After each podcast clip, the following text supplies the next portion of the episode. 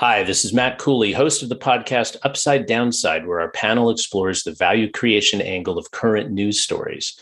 And if you can pry their lips from their double macchiatos, they might also offer some sage advice at the end to business leaders wrestling with a value creation challenge. Our panelists are Dana Price and Sami Akbay. Dana's, Dana is Chief Financial Officer at Area 9 Lyceum Group. And although she works at an ed tech company, she's quite adept at breaking technology. In, in fact, I think she stepped in my iPhone last year at a conference. Welcome, Dana. Thanks, Matt. Sami Akbay is a technology executive and founder who bridges business and technology for a living. He's been in data, artificial intelligence, and analytics since before it was cool, way before. Welcome to you, Sami. Thanks for having me, Matt. All right, great to have you both here. Well, today we're going to cover two articles that piqued our collective interests the sriracha shortage and the announcement by Oracle that it intends to fix healthcare. First, the sriracha shortage. Huy Fong Foods warned its customers recently that due to weather conditions affecting crop yields, they won't be able to fulfill orders until after Labor Day.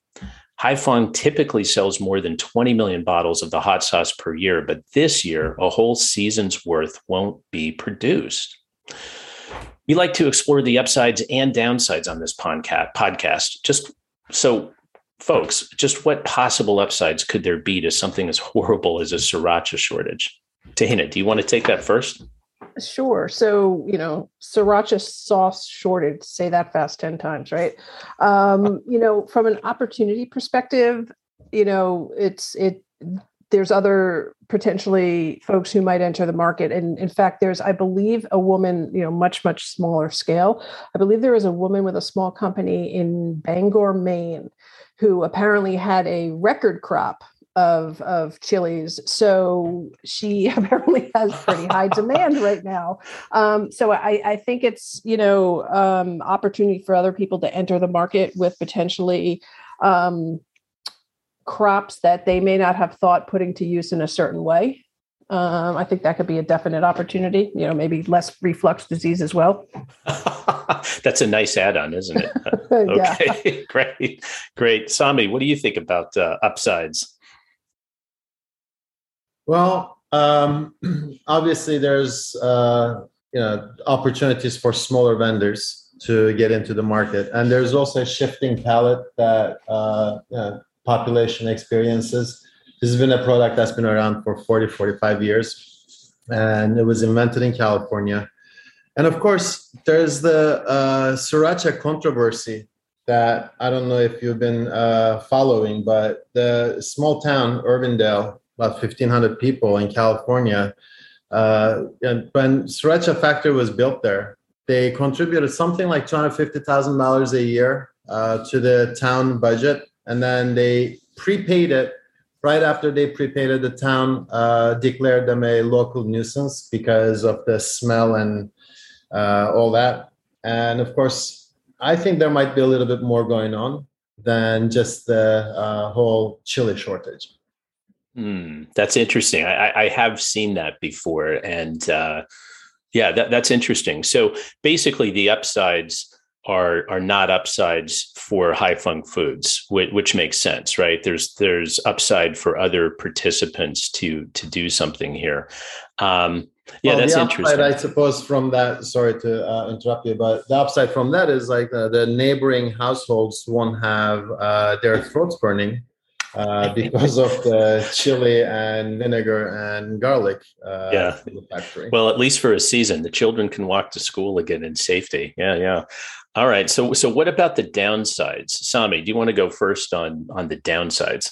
Well, I think the uh, you know first downside there is the fact that um, you know it's an indication of a bigger problem, bigger systemic problem in the supply chain disruptions, right? Uh, when you have a brand like Sriracha, which uh, has become wildly successful, and uh, you need to substitute one of your ingredients with something else, something critical like a chili pepper, which is one of their top three uh, key ingredients, you don't necessarily have the luxury. And this is not the only industry that's experiencing uh, such a disruption.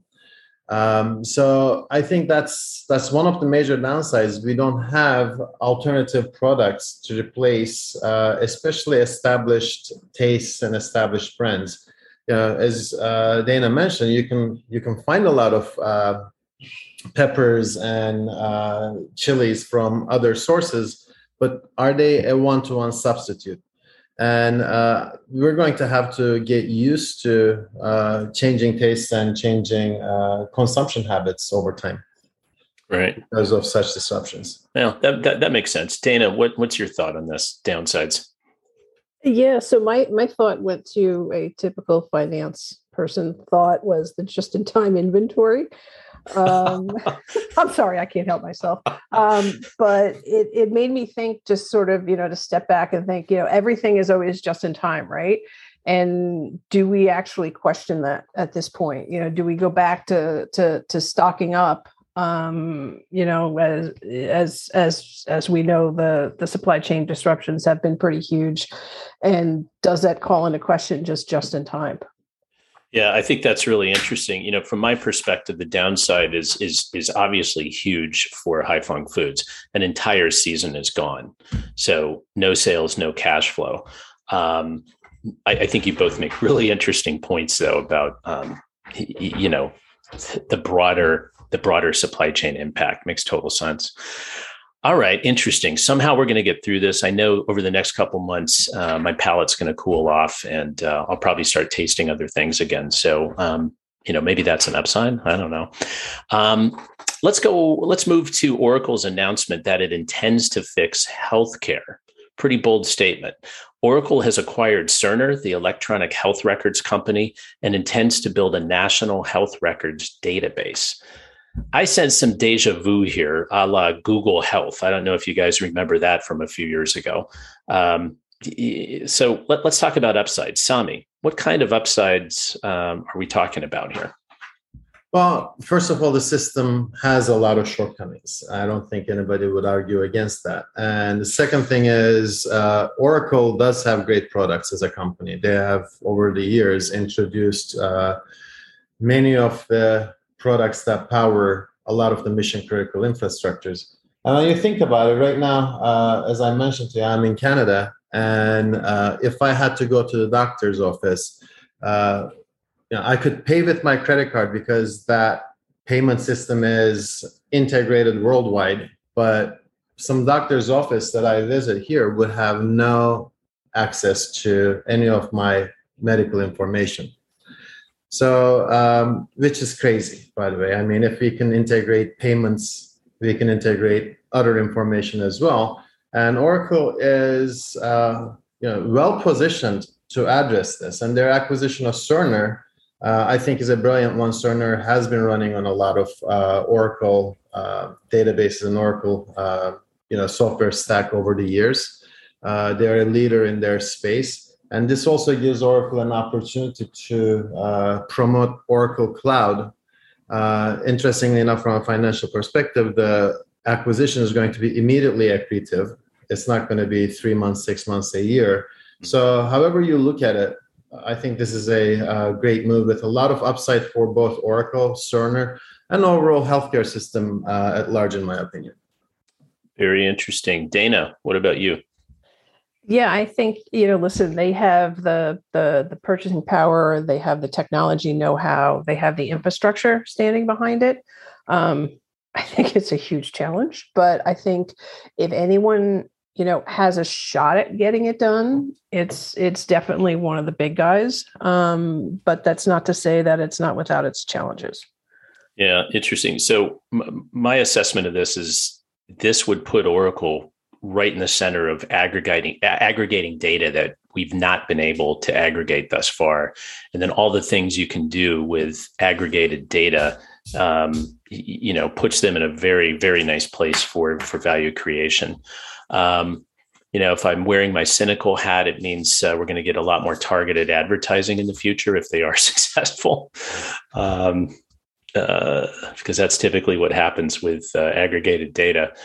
Um, Okay, what about downsides? Uh, what are what are the downsides for Oracle and other parties in this? Dana, you want to take that? Sure. Um, you know, I mean, it's the proverbial question have they bitten off more than they can chew? Um, I'm actually a little surprised it's Oracle, quite honestly, um, that wants to solve this problem. Um, surprised it wouldn't be Amazon, to be perfectly honest. Amazon's, mm. you know, tracking me, tracking my purchases, and tracking everything else I do probably at that point. So isn't medical just an extension of that? They have all the data, they can put the purchasing behind the medical records. And, you know, maybe that's just a weird way my mind works. But um, I, I think, you know, there's a lot of people that are skeptical. Um, there's a lot that has to be fixed. I mean, anyone who has, you know, ever been in the hospital um, can tell you how broken uh, the EMR uh, system is. But you know, I think you also have to make sure that people are comfortable that you know privacy um, is protected. You know, people aren't hacking the records, um, and and that all your doctors are actually participating. You know, whether it's your GP, the person in the hospital, and then the specialist that you need to see so mm. all three tie together i think mm. you know they all operate on different different lengths and time frames and there's you know the doctor versus you know the practitioner the nurse practitioner. So all of that has to be vetted. And who is who are you actually getting the records and the the writing from is also just a fundamental medical question. Yeah th- th- those are very good points. Sami downsides so um, i mean i agree with dana's points but uh, just to revisit, I think Amazon and Google are already big participants in this effort, but at different layers of the uh, problem. They're collecting a lot of anonymized data in order to uh, positively impact clinical outcomes by correlating information about people's, um, you know, treatment patterns and things like that. So that is one side of it. Oracle's kind of approach is more around let me make your data available everywhere and ubiquitously, which is not anonymized. So it goes back to that privacy concern. And there is clear guidelines around how you should be handling healthcare data. However, if you consolidate so much of the information in a single entity, even when you don't have all the details, you can look at the type of activity and start to infer things that would have been otherwise privileged. So let's say that your EMR records show a visit to a certain specialist more than a certain number of times at a certain pattern. Uh, without having to know the diagnosis, you can infer uh, let's say a mental health problem or a uh, other protected type of information problem. So privacy goes out the window when you have um, one entity holding so much of this information, which is uh, obviously a big concern. But that, then yeah. it begs the question: Does the benefit outweigh the you know privacy aspect of it? You know, do I want my information available? um, you know, whenever I go to a doctor seamlessly, uh, or do I want it to be so kept so well, you know, kept secretly, uh, but it's just not accessible as easily. So it's, sure. it's a give and, and take. Yeah, and honestly, that I'm on the fence on that point because my my input on this one is I'm not sure that data transferability is really the main problem, particularly from the consumer perspective um, cost of care, prompt, more prompt service, those kinds of things are value drivers. Uh, you know, more from the consumer perspective, and I would love companies to figure that out. Not not just the data piece, but this is going to be an interesting one to follow. And I think you both make very good points. Let's squeeze in a question um, from Kevin, who's a mid market CFO in New York City. Um, and, and we'll end on this. This is the question. We're debating using cryptocurrency as part of our treasury strategy. What would you do, upside downside panelists? wow, this is this is a big one. Dana, what do you think? Um, I would say that's out of my wheelhouse, and there's probably nothing intelligent that can come out of my mouth on cryptocurrency. you may not be alone in that assessment. Sami, what do you think, sir? Well, I mean, uh, obviously, yeah, after a CFO, there is very little for me to say, but uh, my personal kind of uh, opinion on this is, you know, you might as well uh, kind of go to Las Vegas and gamble your treasury uh, account. You know, it's it's just there's so much unknown associated with and so much volatility associated with it that uh, I don't know if any risk risk profiles or kind of strategies that can account for that level of volatility and uh, yeah so that's that's my two cents but it's not an expert opinion. It's uh, it's just like a gut feel. Yeah if i summarize both of those i would say kevin run run sir run. Okay excellent. I, I think that's a wrap for today my friends. Dana and sami i hope you had a good time. Thank you matt. Appreciate being here. Yeah, thank you for having me, Matt. Uh, I appreciate both of you being here. And to our upside downside listeners, our panel will be back soon to pontificate on more value creation or value destruction. News of the day. Thank you for listening.